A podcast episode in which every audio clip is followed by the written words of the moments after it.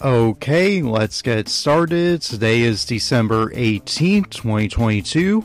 This is Sunday Morning Manga. I am Derek S. McGrath. My pronouns are he, him, his.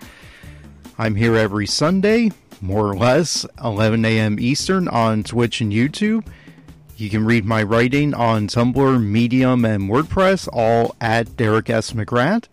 You can email me, derek.s.mcgrath at gmail.com.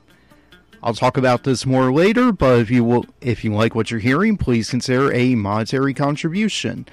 Putting together this live stream takes a bit of work, and it is thanks to your tips that help pay down costs for setup and subscriptions. You can tip me at ko-fi.com slash Derek S. McGrath. Thank you for your consideration. The views and opinions expressed on this live stream are those of the speaker, me, and do not necessarily reflect the views or positions of any entities they represent or any other person mentioned. As with every Sunday, there's a live reaction to a new manga chapter. This time we're looking at chapter 90 of Witch Watch. The series is written and illustrated by Kenta Shinohara with English translation by Adrian Beck, lettering by Annalise Ace Christman, Witch Watch is distributed in English in the United States by Viz, available to read, viz.com slash shonen jump slash chapter slash witch dash watch. Accessibility and links are our next topic of discussion. Links to this chapter and other content from today's live stream are available on my website, dereksmcgrath.wordpress.com. There's also a script at that link for today's stream and other images for greater accessibility. And as annoyed as you are hearing it, I'm just as annoyed seeing it. We're not out of this pandemic, people. Please mask up when going out or indoors, and please get vaccinated. I said I'm here every Sunday. Well, to why I'm not going to be here next Sunday, but last weekend I had to take off from the live stream to recuperate after getting my latest COVID booster. I apologize for my absence but I'm so glad I protected myself and others by doing what is the bare minimum. Please take time to schedule your vaccination and schedule your recuperation because if you're like me, getting the vaccine is still going to take a lot out of you while you recover. The holidays are going to be rough for everyone traveling and being in large gatherings, so mask up, vaccinate, and be smart and responsible to protect your health and the health of others. Thank you. Speaking of the holiday season and all the gatherings happening, happy first day of Hanukkah starting later this evening.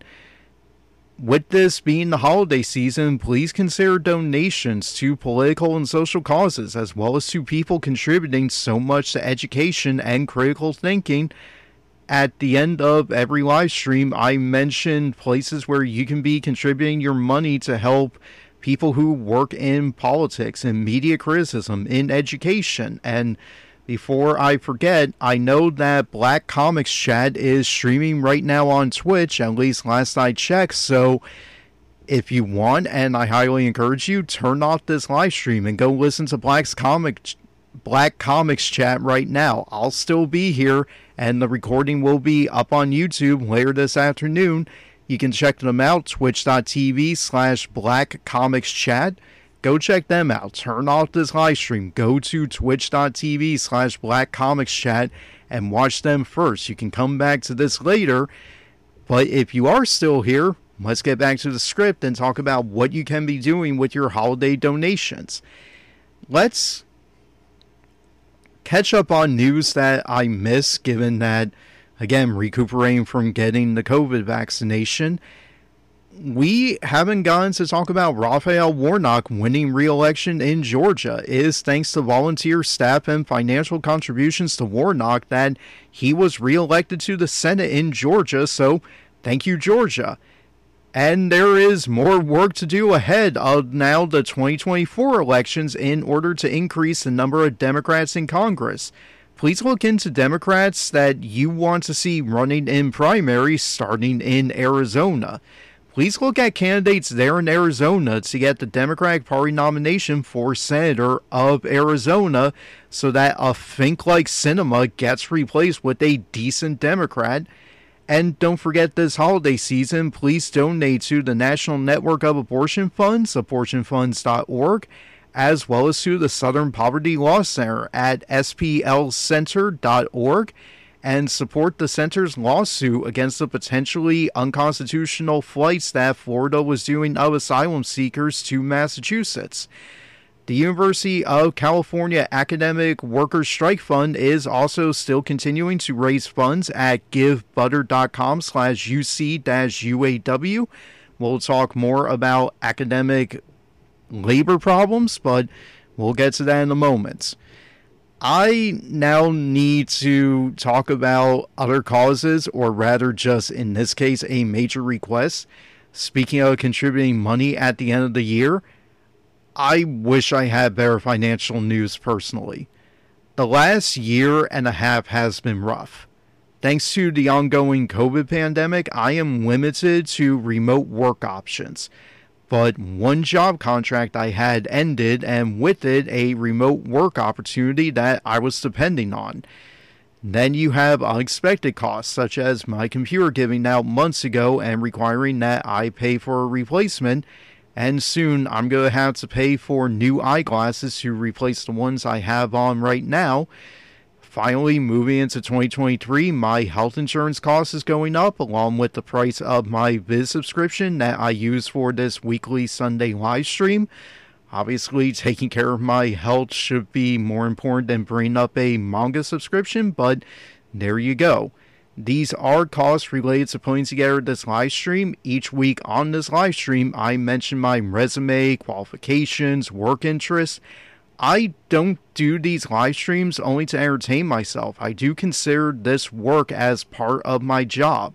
And while I appreciate all the contributions I receive from viewers and listeners on Ko-fi and elsewhere, well, just Ko-fi, I am looking for more predictable and consistent payment options going into 2023. I am applying for more jobs. I'm trying to line up more interviews, but I also need predictability in income. This is where you come in to offer me some feedback. What would you recommend as options for increasing payments and making them more consistent? I already have my Ko-fi account, ko-fi.com slash Derek S. McGrath. But would you also be interested if I add Cash App?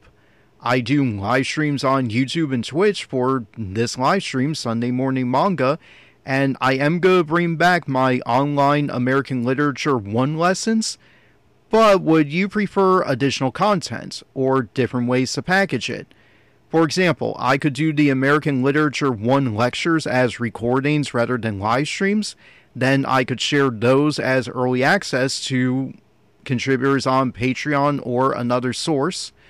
I could do video game playthroughs on Twitch. Would you be interested? I write and post on Tumblr, WordPress, and Medium, but would you be interested in subscribing to a Substack if I put one out? And perhaps I could share these live streams as podcasts on Substack, WordPress, or elsewhere.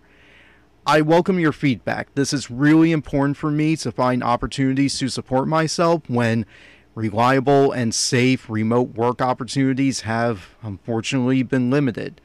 Please let me know in the comments which options I should explore to increase earnings from my live stream, my podcasting, my writing, and please consider contributions. Again, that link, ko-fi.com slash Derek S. McGrath, that helps pay down costs setting up this live stream and make sure I can afford increasing healthcare costs in the next year.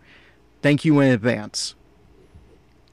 Before we get into this week's live reaction to Witch Watch, let's do a check in on labor and unions. I didn't include this in the script, but the UC strike for academic workers, last I checked, is leading to an actual contract.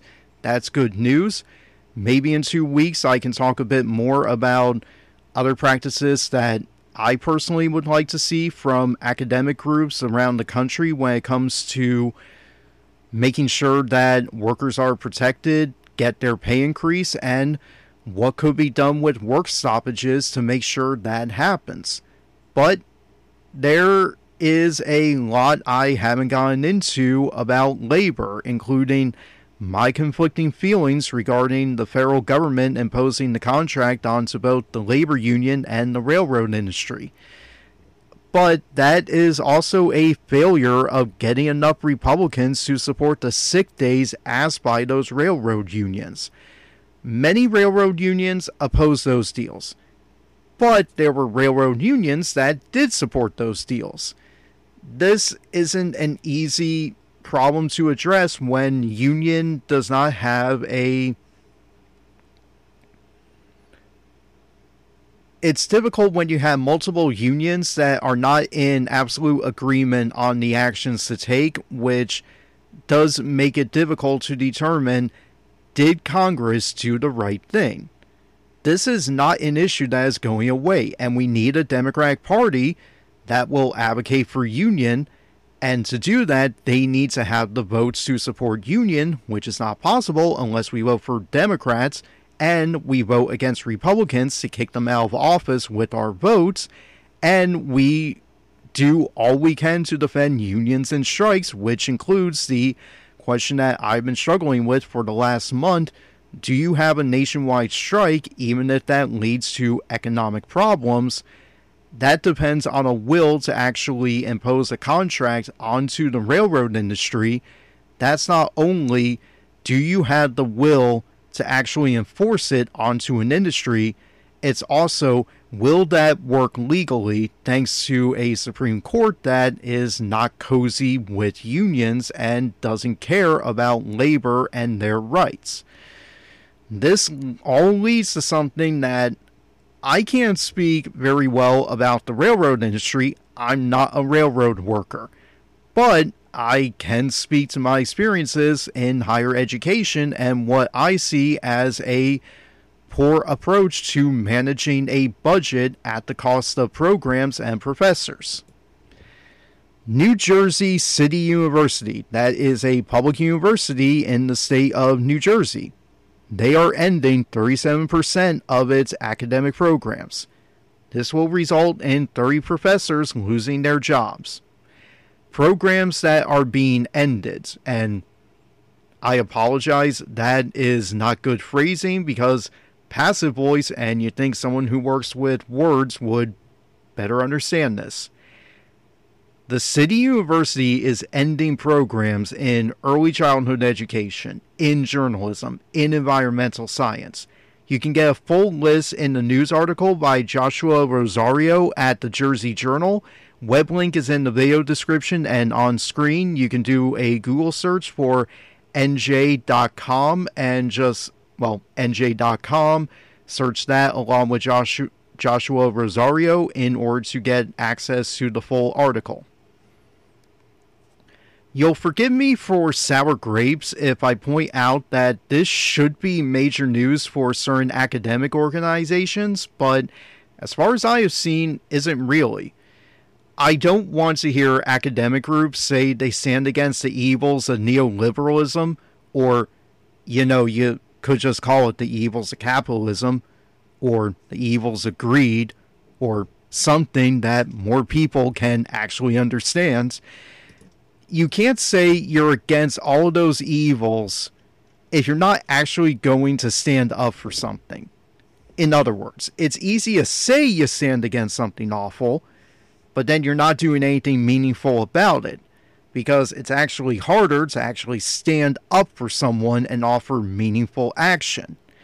Let me give an example, and this isn't good enough, but it's at least an example of what standing up against the evils of greed would look like, as opposed to just saying we're here to combat neoliberalism and not actually doing anything. NJC, sorry, NJCU is a public university. So I would recommend, if you are a voter in New Jersey, that you call your state legislature and you tell them to find funding to make sure these professors are hired and that these students' programs are reinstated. We can't keep rolling back funding for education and then wonder why we have an electorate that votes against its best interests and people who then can't support themselves without education or work opportunities. that's kind of the point. They don't want people to be educated, so then you will keep voting poorly. And it's that vicious cycle that needs to be broken. And the way to do that is finding enough votes in order to get the funding back. So, again, not a perfect solution, not far enough because if there was a labor strike possible at this university, I would encourage it. But until I can confirm that that is an option, if you are in New Jersey, I encourage you look up the phone number for your legislator's office. Ask them where they stand on funding NJCU. Do they think that this is a fair situation or would they vote for a measure to increase funding so that they don't get rid of these programs and don't fire these professors? If your legislature, sorry, legislator can't commit to funding higher education, let them know that you are considering voting for someone else to take their seat, whether in the Democratic primary or for a Democrat over a Republican. And while we're on this topic, share Rosario's article. Again, Joshua Rosario wrote this at nj.com. Share that link with people you know. Share that link with your with your legislator. Share that link with other academics you know at NJCU or at other New Jersey universities, private or public. See if they have advice. They're the ones who are within this academic system, within this employment system. They may have a better sense of what's going on and what options are available to contest this ridiculous cut. You're going to lose a third of your academic programs. You're going to leave 30 professors unemployed as someone who has a PhD, it's hard enough to get a tenure track job. It's gotta be devastating to lose that job. And when they say fire 30 professors, I am sorry to confess my own ignorance. I don't know if those are tenure track positions or those are adjunct positions. And if it's adjunct, the attitude's going to be, well, I'm sure there's another university in the area you can get work at again, having had adjunct positions that come and go, it is precarious. And losing any employment opportunities can be devastating to your economic stability and your ability to support yourself and survive. This, if there is something that can be done to get the funding back and help these professors, it needs to be done. It's not as if we don't have money that we can generate and money that we can take from other programs and money we can get from having a progressive tax that couldn't help these professors. So, if you're in New Jersey, call your legislator. If you know an academic, share this article and ask where they stand. I can think of certain academic groups that could use an email asking, hey, have you seen this in the news? Where do you stand? Does your organization support labor? And what would you do to help these professors? But enough about labor, which you can never be enough about labor because it's not going to leave you anytime soon. But because we got only an hour for this, let's get on with today's live reaction because I got a lot to say before we even get to the live reaction. As with every Sunday, there is a live reaction to a new manga chapter that is released this morning. This time we're looking at chapter 90 of Witch Watch.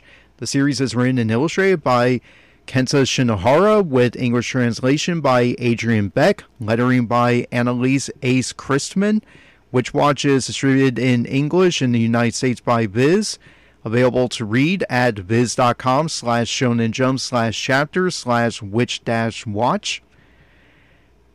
The last time I talked about Witch Watch at length was a live reaction to Chapter 79 way back on October 2nd, 2022.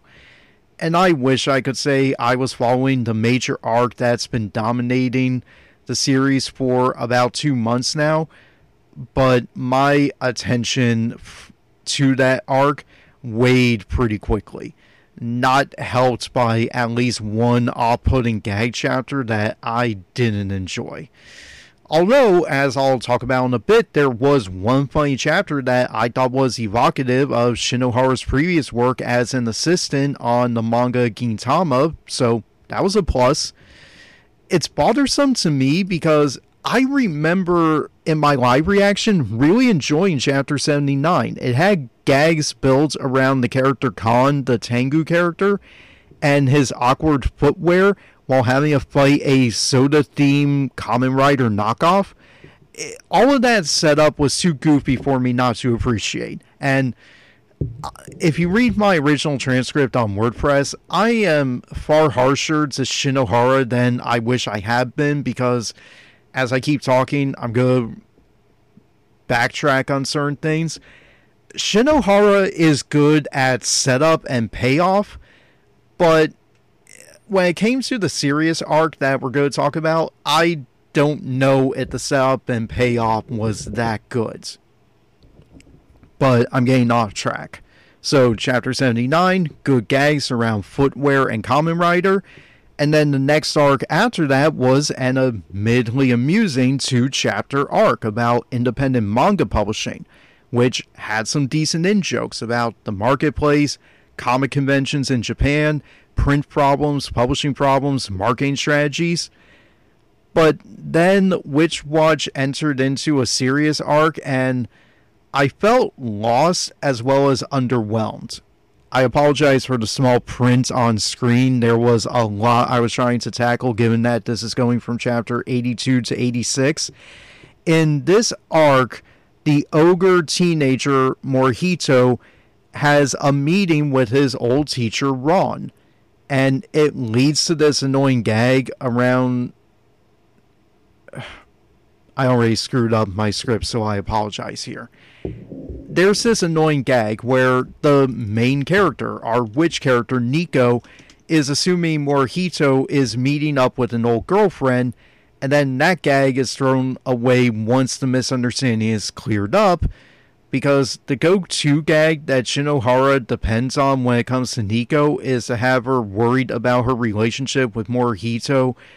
I say at all times, that's not fair. The comic publishing arc showed that she has other interests, she has other relationships. That's not being fair.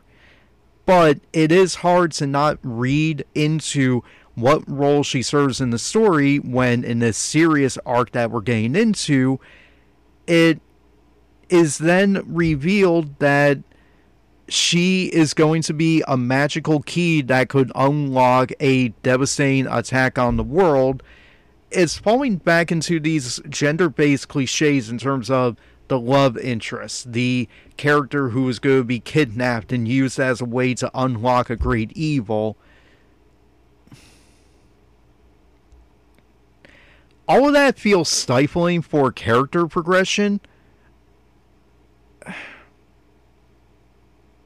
I know that's not the only thing about her, given that we do get her progression as a better magical user, and as Morihito has to struggle with as well, she has her own family drama. Morihito has his own family drama. That's supposed to be a way of connecting the characters and making us realize they belong together and that this is a really important relationship. I'm not getting that vibe. Part as because I'm not as invested in this manga as other readers are. But seeing as I did bring up family drama, we might as well get to that with what actually happens in this overly serious arc. The family drama with Morihito. His teacher, Ron, is an old family friend who, in this arc, is now trying to kill Morihito in combat. So, spoilers for this arc, so bear with me. The secret of this arc, there's a mystery, and it's built around who Ron really is. We're introduced to him as being an ogre, like Morihito. That's how he came to know this family. He was an ogre, he wants to meet another ogre and challenge him in a fight, and the father instead said, Why don't you go spar with my son?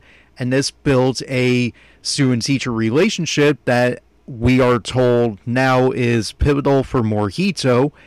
If it was Ron in previous chapters, I admit my ignorance. I haven't read the manga as closely to see has Morihito brought Ron up before, or is this a last minute revelation?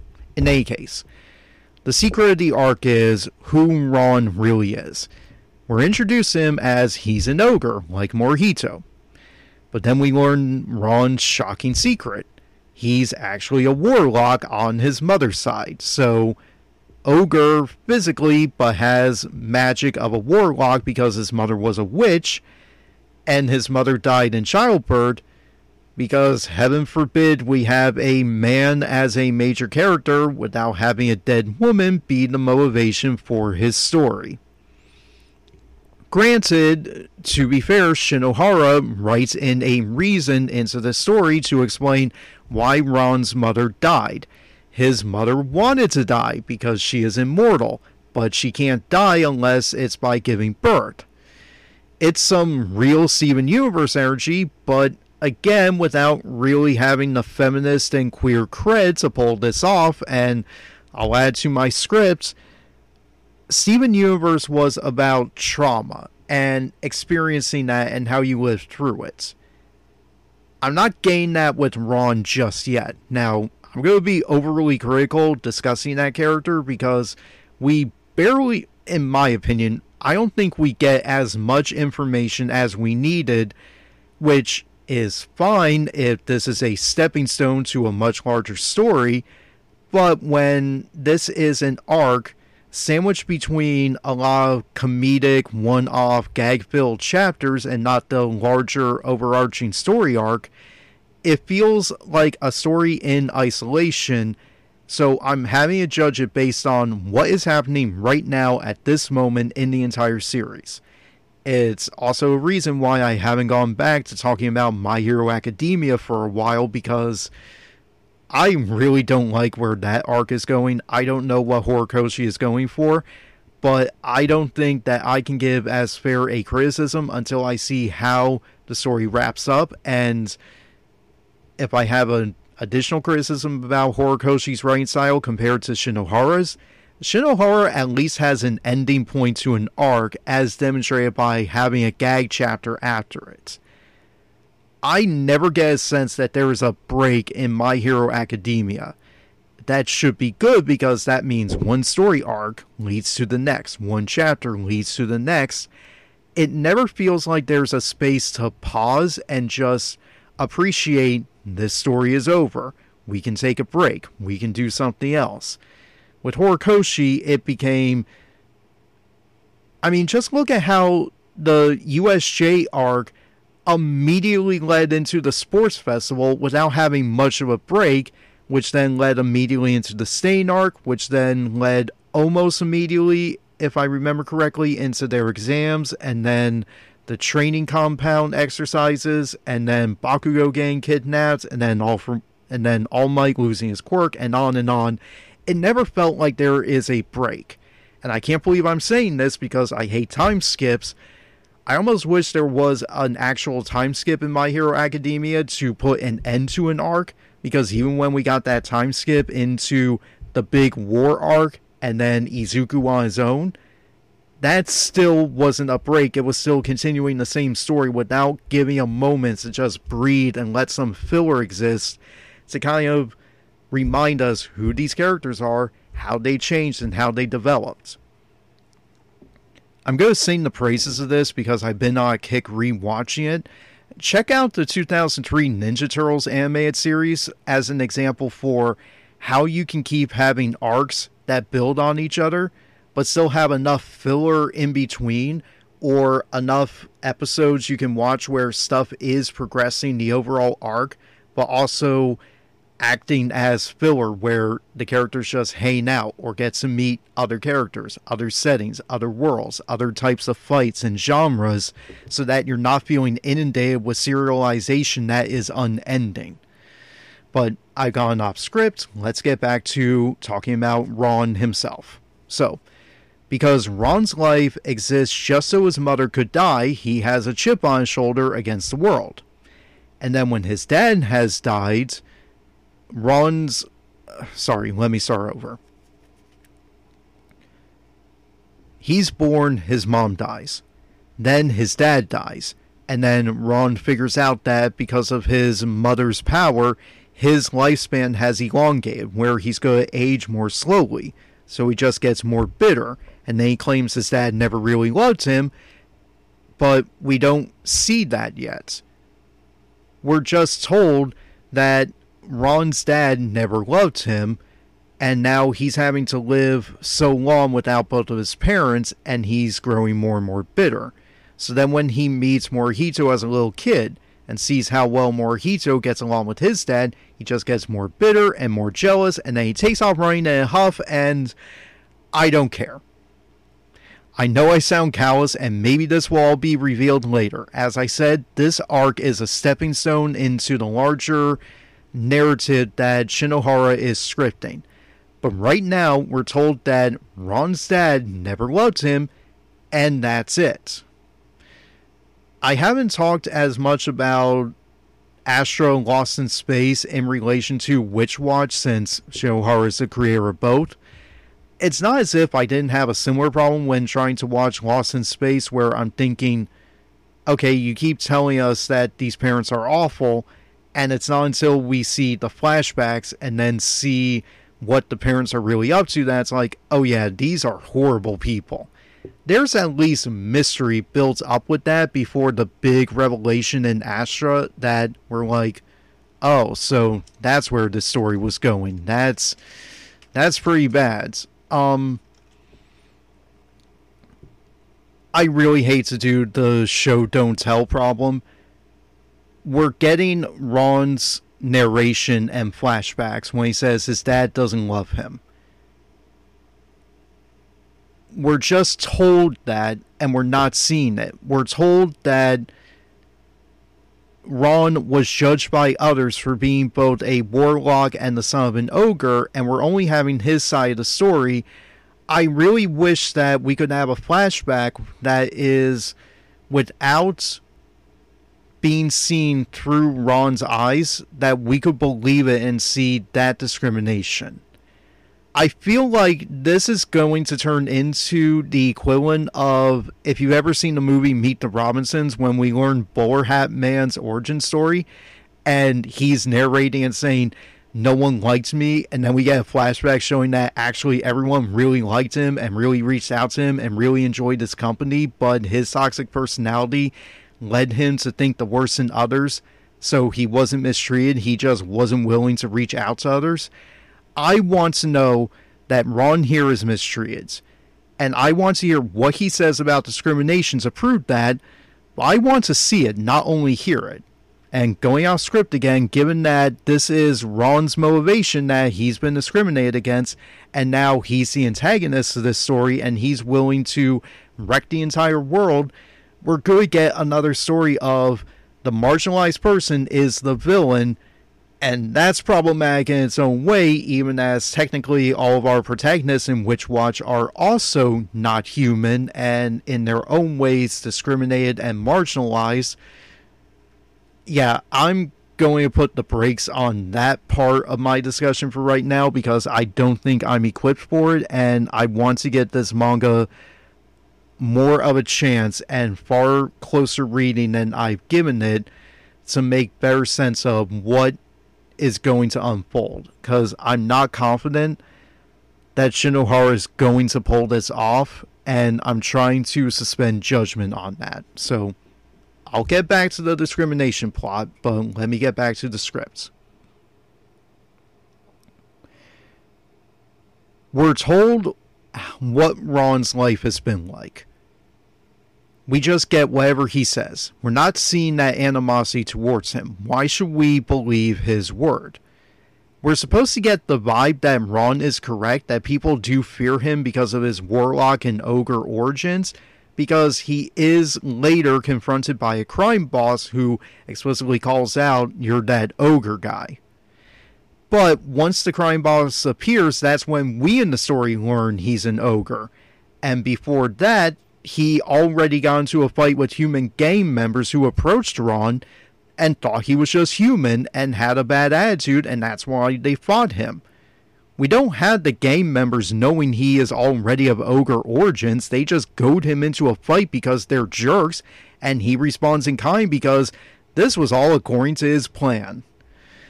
This is out of order storytelling. What I would have done is make it so that the game members already know he's an ogre and already hate him for that. You don't even have to make it explicit. You don't have to have the game members say, there's that ogre guy, because it is a good revelation once the crime boss puts out there and says, oh, you're that ogre guy. Have the game members say something more coded like, oh, you're one of those, and leave it to the audience to pay attention and realize, oh, okay, he's not human, or there's something about him that is making him the subject of discrimination. Otherwise, I'm worried that we're going to get a revelation that Ron is just making crap up, that people don't like him for being an ogre, when the reason people don't like Ron is because he's being a jerk. Which, maybe that's Shinohara's point. Maybe it's that Ron really is a jerk and he's just finding motivation out of some presumed prejudice, which, yeah, that has its own unfortunate implications, so I'm going to step away from that detail for a bit until I can process this idea more. okay, back to Ron and his parents. How do I know this plot won't unfold that his dad really didn't love him and that Ron's actions just inspired all these misconceptions that had doomed him for the rest of his life? I mean, this feels like when Shadow the Hedgehog can't determine his motivations and they keep changing from moment to moment until he finally remembers Maria's last words, then suddenly his motivations change at the drop of a hat and he's like, oh, okay, now my motivations have changed and now I'm going to take this action. I know I'm overthinking storytelling tropes, but yeah, if I'm not entertained by a story, I tend to nitpick it more than actually enjoy it and I'm not sure this twist works. The twist that we all thought Ron was an ogre, but he's actually a warlock. It depends on building up a mystery that can be solved by Ron accidentally revealing he isn't really an ogre. And that's not what happens, but go with me for a moment on this. Wouldn't it have been better to have Ron somehow spill something by accident that made Morihito the guy that has been working with him for years realize, oh, you're not using ogre power, you're using magic. I mean, Morihito's been living with Nico for so long, you would think at some point Morihito would be the ones to piece it together saying, I just unleashed my full strength and you're still standing. I know you're my teacher and you're good, but I know I'm stronger than you and you still withstood that attack. Instead, we just have Ron be some be yet another dull antagonist who can anticipate everything his opponent's doing and never slips up once. And we don't get that moment to give a little depth to Morihito to say he can kind of figure this out himself. Now, I'm going to skip ahead a bit. We learn along with Morihito that Ron is a warlock once Nico shows up to intervene in the fight and she reveals to Morihito, hey, your teacher is using magic, he's a warlock. This would have been so much better if we just had Morihito say, I lived with Nico too long to not recognize magic, but not say it. Have him piece together, wait, Ron shouldn't have been able to withstand that attack. He's using something else, and then just have a light bulb moment. And before he can say it, have Nico show up and say, Morihito, you don't understand. And Morihito says, No, I do understand. And she realizes he knows. And he knows that she knows. And they say at the same time and say, He's a warlock. So I'm creating a problem that probably doesn't exist. Because I'm the one saying Ron showing that he's a warlock feels like a bit of an ass pull. But that's not being fair to Shinohara. Shinohara anticipated all of this. Like, you introduce that Ron has abilities that he shouldn't have, then have Nico show up to justify her presence and be the one to reveal to Morihito that Ron is actually a warlock. So this is both me complaining about how long Ron has really passed as um, an ogre and no one figured it out, and then using one of the established characters, Nico, to make a believable assertion based on what we know about her that, yeah, she can figure out he's a warlock and no one else does. That is a good way of bringing Nico into this story that is very much about Morihito and Ron, not her. It is the manga mangaka Shinohara setting up a problem and then letting Nico solve it. That is good writing. I just don't think it's the most interesting way to handle a dull antagonist who somehow for five years has been able to hide he's a ma- magician. It doesn't show to me that he's a calculating, shrewd antagonist. It shows to me that no one else figured out what may have been obvious. I mean, it was obvious to Nico. You're telling me no one else figured this out? I mean, maybe Ron killed anyone else who figured it out. He's ready to kill Nico. It's odd he can deceive people for what, at least five years in the story that he is indeed an ogre.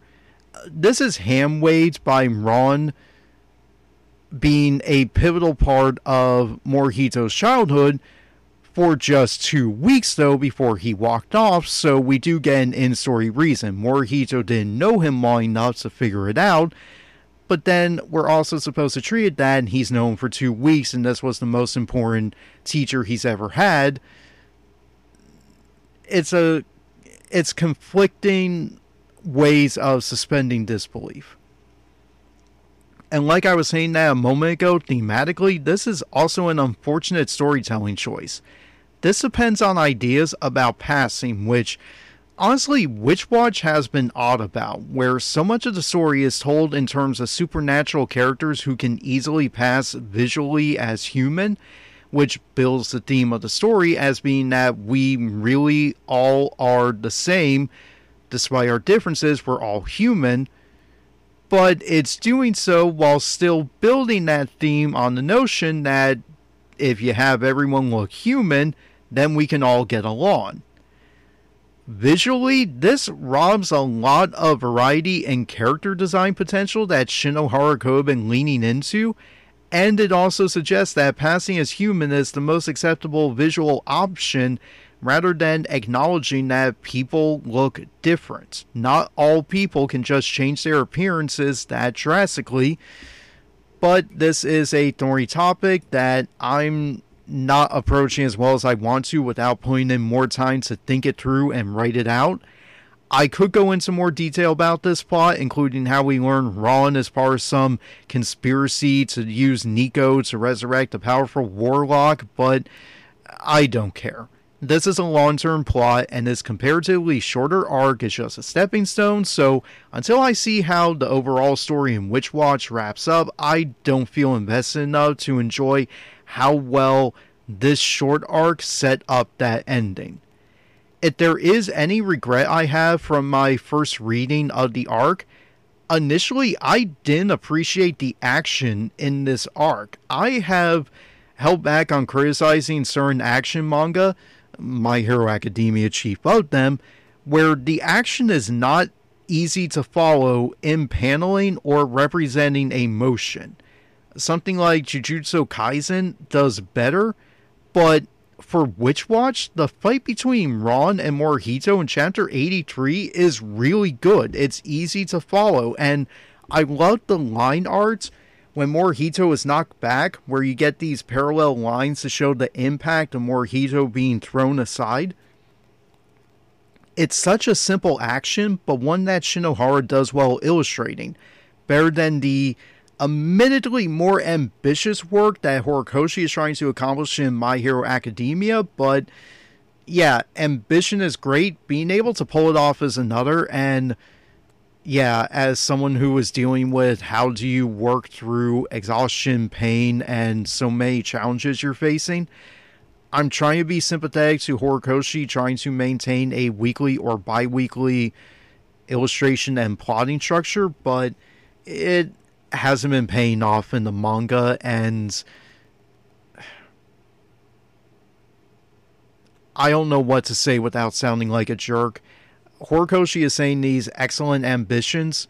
I don't think he's gone there, and I don't know what he could do on a weekly or bi weekly schedule to create the kind of art that I anticipate he's imagining.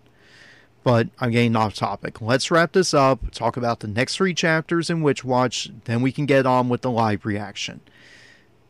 we get a chapter that is about vlogging and gender bending.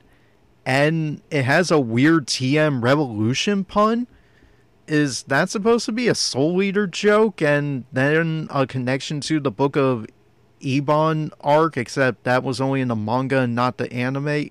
I, I'm overthinking this we get that chapter about vlogging and gender bending, and it has a pretty crass joke about flashing the camera, which, yeah, I'm not the age group for this manga, but at my age, with characters this old, it comes across as a really crass and creepy gag. Speaking of flashing the camera, we then get a chapter about being invisible and without clothes on, which leads to a corny Terminator gag as if I need to hear anything more about people sucking up to James Cameron this week. And we also get a no homo, homophobic gag in the chapter, which, no. All of that, no. The best of these filler stories is the previous chapter, chapter 89, in which the crew's friend tries to make a picture book for her young cousin but the illustrations are all creepy drawings that don't match the tone of the story, which leads to humor in terms of the disconnect between happy, pleasant story but really creepy images. It's a simple story, but it's a fun one, which might be a way to describe Witch Watch compared to some other series out there. It has a low bar that it's trying to reach, and it reaches it very well. It is competent, which is not to say bad. It's to say here's a good goal. We reached that goal. We pulled it off. And if I can have sour grapes, I saw someone list Witch Watch as one of the worst manga for the year. I've seen some pretty bad manga. If Witch Watch is the worst of the year, that means that we lucked out very well because, yeah, we wrapped up this string of chapters with a really good gag chapter compared to an over overly serious narrative arc and some clunker filler chapters, but hey, I'll take I'll take chapter 89. That was pretty good. So, we've caught up. We can get started. Let me pull up on my phone with chapter 90 of Witch Watch. You can read along at viz.com slash shonen jump slash chapter slash witch watch. Link is in the video description and on screen, or will be on screen right now. So, pulling up chapter 90.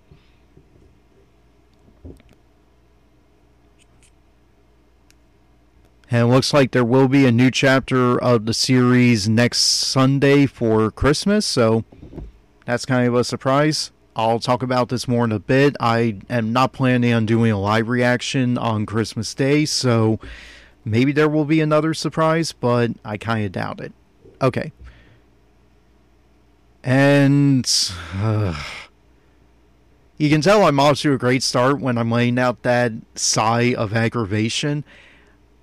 I already went through this long discussion about isn't it good that Shinohara is able to wrap up a narrative arc and then include filler chapters so that you know a arc a story has come to an end it looks like we're back to that arc again because we have Shinohara, sorry, we have Morihito training again, and he says that despite his improved training, he's not able to be his teacher Ron like this. He says, I had to decipher that ancient text on the ultimate ogre Guigon technique. And then someone responds to him saying, What shonen manga are we in right now? I'm going to pause here because I am going to be that jerk.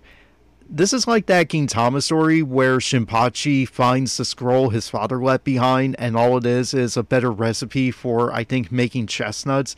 And this is after a very long, gag filled chapter, or in this case, in the anime I was watching, half an episode of characters just coming up with more and more complex fighting names like naming each of their moves until the move is too long to name and then it's so lengthy that you can't get the attack done.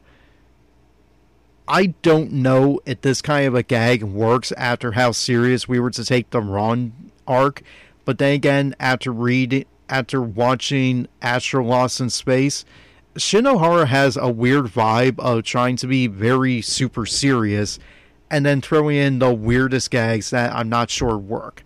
But I'm the one who invoked Soul Eater a moment ago. It's not as if there aren't shonen out there where it's like things are very serious and dark and grim, and then here's some wacky comedy that is such a clash against what we just saw that it doesn't reduce the tension of the seriousness, it just clashes and doesn't work. I'm not explaining that very well, so let me keep going. I hate to say it, I forget the name of the other character here. They're a vampire character. I can pull it up in a moment. So, vampire character and Morihito go into the basement. We're told that the vampire character says didn't even know that there was a basement or this kind of a room. I'm kind of getting bad vibes to that Tokyo Demon Bride manga that I pretty much dropped reading. So, yeah, this is. Yeah, reminding me of a story I really didn't like is not helping. Um, okay, the vampire child child is Miharu. Okay, continuing. So they grab the book. It's the ultimate ogre technique. It's recorded in this secret manuscript. At which point, we're. So Miharu is just basically going to be the snarky MST reaction to everything because they now say, oh, so we gone from a shonen manga to a kung fu movie is that really much of a difference? I mean, they're kind of the same. Ugh, keep going. So it's written in an old ogre language so that people couldn't learn it. Yeah, I remember that episode of Batman Animated. Morihito confesses that he's not able to read this language, so he doesn't know how to perform it. He also says that he asked Nico before she could read and she couldn't. You know, that kind of would have been nice to have seen instead of being told this much later in the story, but now I'm just nitpicking.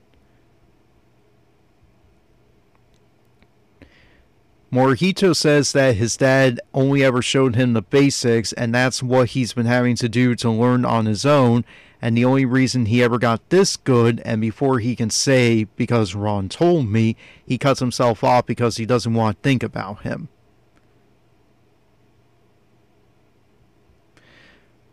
Miharu then says what the audience is thinking, which is that Morihito always is trying to think of others and isn't taking care of himself. At which point, their other friends suddenly show up and ask Morihito to tutor them and Morihito just lashes out at them, saying they always come to him looking for help, and he's getting really tired of it. They notice how irritated he looks, and he says that he already wrote notes for them. They can go and read it. This leads to a slightly funny bit where they're saying even when he's grumpy, he's still nice to them and still looks out for them. you know, this would be a good time for me to use this chapter as a debate when it comes to discussions about teaching practices where, yeah, are you really good teacher if you're being irritated with every last thing you're doing for your students? Which, no, you're doing bad at teaching if you're acting like everything you're doing for them is a struggle. You're guilt tripping them. Speaking of which, I should actually have read the credits for this chapter this is chapter 90, titled Ogre Masters, Part 1. Translation by Adrian Beck, lettering by Annaliese Ace Christman, written by Kenta Shinohara, illustrated by Kenta Shinohara. Okay, so his friends are going through the notes.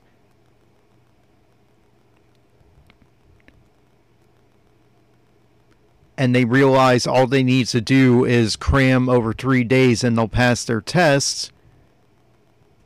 At which point Morihito gets angry when they say, Oh, we still got three days, so they all just lounge around. At which point he kicks all of them. Again, I'm not going to nitpick because it's like, yeah, you kicked Nico, but you did kick two other characters who are men, so not the worst gag, but even that is equal opportunity. So Morihito literally kicks them into action to get them to do their studying, but then Nico says she has the best idea, and she uses magic to summon a tiny Morihito. It's a tiny version of the person who wrote the notes.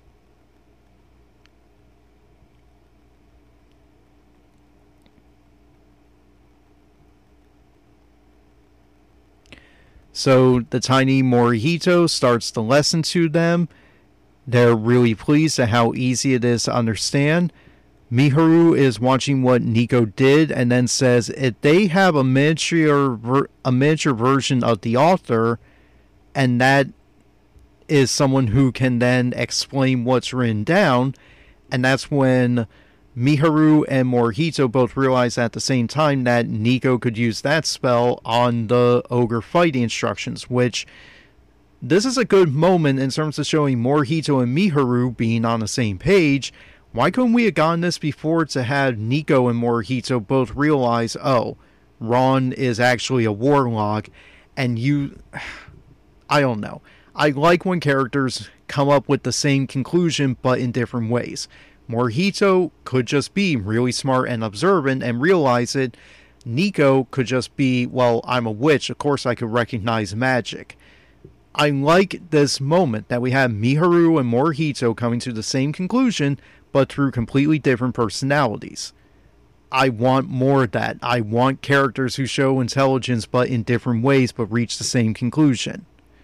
So, Nico does the spell, and we see the writers of the book come out and they are elderly and the gag we get here is just that they look like archetypes. So one looks like a Master Roshi from Dragon Ball, one looks like a demon character, so kind of like Iblis from Blue Exorcist, Nico is impressed with the woman who is the martial arts master, saying that she's an Amazon and looks like a tough girl with a mean streak. Morihito warns her to not judge a book by its cover. Good pun there, good translation. And yeah, I appreciate Nico getting invested and that we are having the characters aware of archetypes and stories. I don't know. We already went through a what is this, a shonen manga? What is this, a kung fu movie? And it's like, yes, that is literally what this is. We know what we're reading. I don't think it's that clever to have the characters being aware of what they're reading as well. Okay. Um. Then the next one is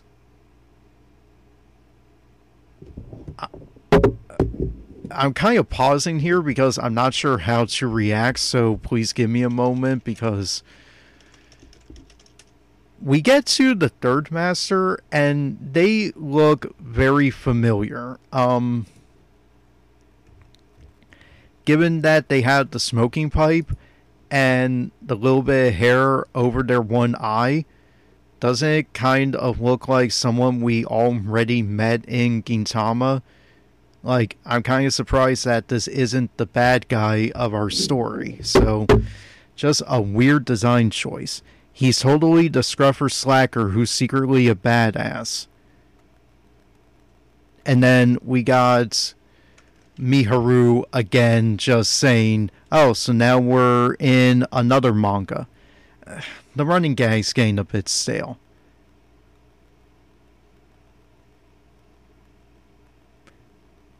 And then we get a JoJo's Bizarre Adventure gag. Okay. Then we get the Fort Master, and it's someone wearing an ogre mask.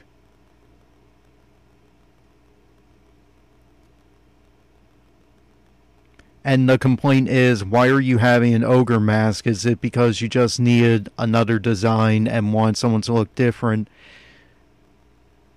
Okay, um, manga, you don't get to complain about having character designs that have variety when you make all of your mythological characters just look human in your story.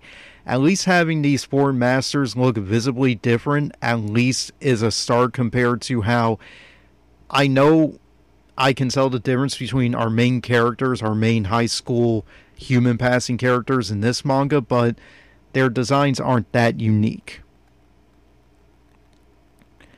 And now their next complaint is that the characters are so tiny that they just look chibi and adorable. We don't get to now complain about the chibi look and act like that's somehow going to mask any trauma or narrative depth we can get. Have you not watched Bungo Stray Dogs 1 and seen how. Watch the fireworks episode to the end and try not to cry over what Dazai says to Atsushi, and Atsushi really does not take it well, despite the cute designs and everything. So Slacker character says he doesn't want work. He gets attacked by the woman trainer. And then we just get a lot more talking. They're complaining about which one of them is older, even though they're from different eras. Morihito is getting irritated and trying to calm them all down. And Nico says he's acting like a rookie comedian trying to keep peace in a Rakugo theater dressing room. No, no, no, story. Do the Akane Banashi reference. Come on, I know you got it in you. Okay, Morihito introduces himself to the masters, and then they all talk over each other and say that they're not going to teach him and they can't cooperate with each other. And then the older one says that he's actually Morihito's ancestor, so of course he'll help.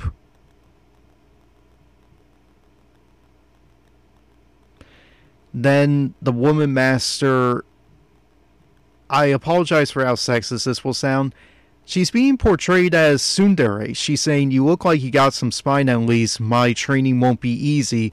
So she's gone from, I won't do it to, Okay, fine, you convinced me. But then the scruffy one also does the same, saying, okay, fine, I'm getting dragged into this. He's kind of like an Aizawa character, except I know I'm nitpicking this manga and this chapter way too much, but we're now just rushing because we got about three pages left and we need these masters to all agree to train Morihito. So the one does it because that's my descendant but then the other two don't really have a reason aside from, oh, that's their character archetypes. Of course they would because tropes. And then the mass one says, I never wanted to take a student until today. So, yeah, this is them spelling out, okay, so you all just wanted to take your turn to agree a train.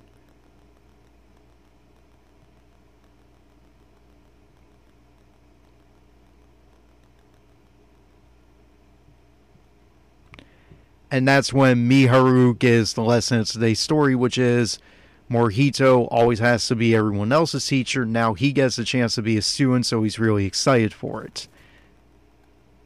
Well, I did say I wanted telling, I not telling, but I wanted it to be much more obvious. So I guess I got what I want out of this.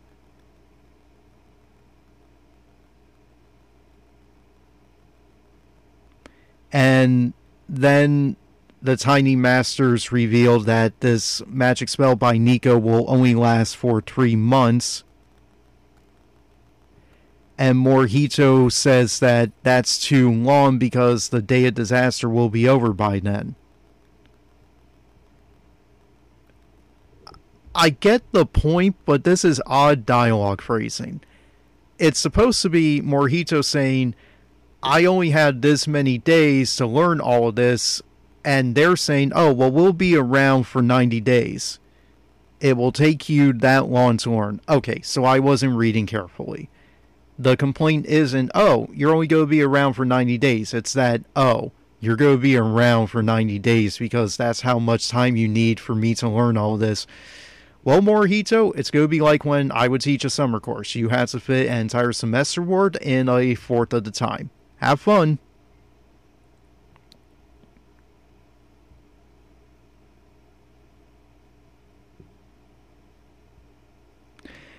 Morihito then says he wants a spell cast on him, and we find out that he wants a spell that will speed things up.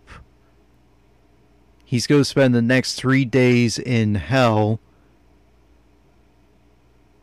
I'm not going to be doing a live reaction next week because, again, Christmas, but I just fully expect this is now going to lead to the time chamber gags from Dragon Ball, which, as my final thoughts on this before we wrap up the live stream, it's not as if Shinohara was not coming out of the school of Gintama, given that he worked as an assistant on that series. And yet, I'm sitting back here thinking the gags aren't working as well. And it bothers me a little bit because the designs on the four teachers are adorable and actually have variety that I wish the main characters had. So that's at least something. And yeah, I'm an easy mark when it comes to just putting chibi stuff like Bungo One I brought up earlier. I did a review of the How to Raise a Mummy series. See how I'm butchering the name of that anime. How am I getting that wrong? How to keep a mummy. Sorry. It's not as if nothing was working here, but then the manga wants to constantly make fun of itself, and that comes across less as Shinohara deflating his own ego, and instead comes across as you're the one who added all this stuff that I thought was so cool and funny and amusing and charming, and you're crapping on it instead of just enjoying what you created and letting the audience feel good for enjoying it. It's not quite shaming the audience for enjoying this, but it does feel lacking. So, not my favorite story arc for Witch Watch. Granted, this is a gag heavy chapter. If we have Morihito doing three days of training, I imagine at least one more chapter in this arc we'll see how much he learns in it. Given that this is a gag chapter that is leading into the larger overall story arc, I should really enjoy it. Best of both worlds, getting your comedy and getting to progress the story forward, but something feels lacking in terms of making the jokes really land with the audience, or in this case, just just land with me. But I'm not the age demographic. I'm not the only reader. I hope people who enjoy Witch Watch enjoyed this because it seems like more what they already would enjoy in terms of that kind of comedy and that kind of plot progression. It's something at least. It is a series that stands out in being able to combine comedy and action, which given what we have lost when certain series like Blue Exorcist, My Hero Academia gotten more and more super serious, it is good to have something that is a little more lighthearted. So, I'll wrap up there. Thanks for listening to this week's stream of Sunday Morning Manga. What did you think of the new chapter of Witch Watch? Please share your remarks in the comments section or send me an email, derek.s.mcgrath at gmail.com. Music today include the tracks Los Angeles by Musa Production and Sunshine by Lemon Music Studio. These songs are royalty free and available at Pixabay. Links are in the video description. And if you did like what you heard, please let me know. Contributions at ko-fi.com slash Derek S. McGrath are appreciated. Please include a note to let me know what you enjoyed in the live stream so that I can give you more of what you would like to hear. And if you thought anything in today's live stream would suit your website needs, such as news, commentary, or analysis of comics, anime, or larger pop culture, please reach out to me, derek.s.mcgrath at gmail.com. I can adapt remarks from today's live stream into an article for your site. Additional job leads in writing, commentary, and online broadcasting are welcome. Please email them, derek.s.mcgrath at gmail.com. If you have a request for me to talk about something in the Sunday live stream, drop me a contribution in the Ko-fi tip jar, $1 minimum. If it's something I'm comfortable covering here and is pretty much the same kind of content warnings as anything else I cover here, I'll consider it or I'll talk with you until we find something that you're up for listening to and I'm up for talking about. And as I said at the beginning of this live stream, I will appreciate your feedback. How would you like to see revenue generated from my work? Cash App, early access to my course lectures, Patreon, Substack, live video game gameplay? Let me know in the comments and thank you for your consideration. And if you like what you heard, or you didn't like what you heard, please check out other people's awesome stuff. There's the Pro Left podcast at professionalleft.blogspot.com. I had mentioned earlier that Black Comics Chat is live. Last I checked on Twitch, you can watch them right now at twitch.tv slash Black Comics Chat. There's the writing of Jeff Harris at post.news slash Nemalki. And please support his work in media criticism on PayPal and on his Amazon wish list. And there are illustrations by the talented Golden Sun Deer. Please commission them. Their rates are listed on their social media. And appropriate for the winter season, here is some of their latest artwork featuring the cast of Soul Eater, mentioned that enough times in today's live stream, engaging in a snowball fight. Looks like Crona isn't into it as much as Blackstar and Patty are, which, yeah, that, that fits their characters. I want to thank Golden Sun Deer for letting me share their art. If you enjoyed this art, please commission them. Twitter.com slash Golden Sun Deer. And speaking of Soul Eater, please check out the YouTube channel Irregulars Productions for more Soul Eater fan content.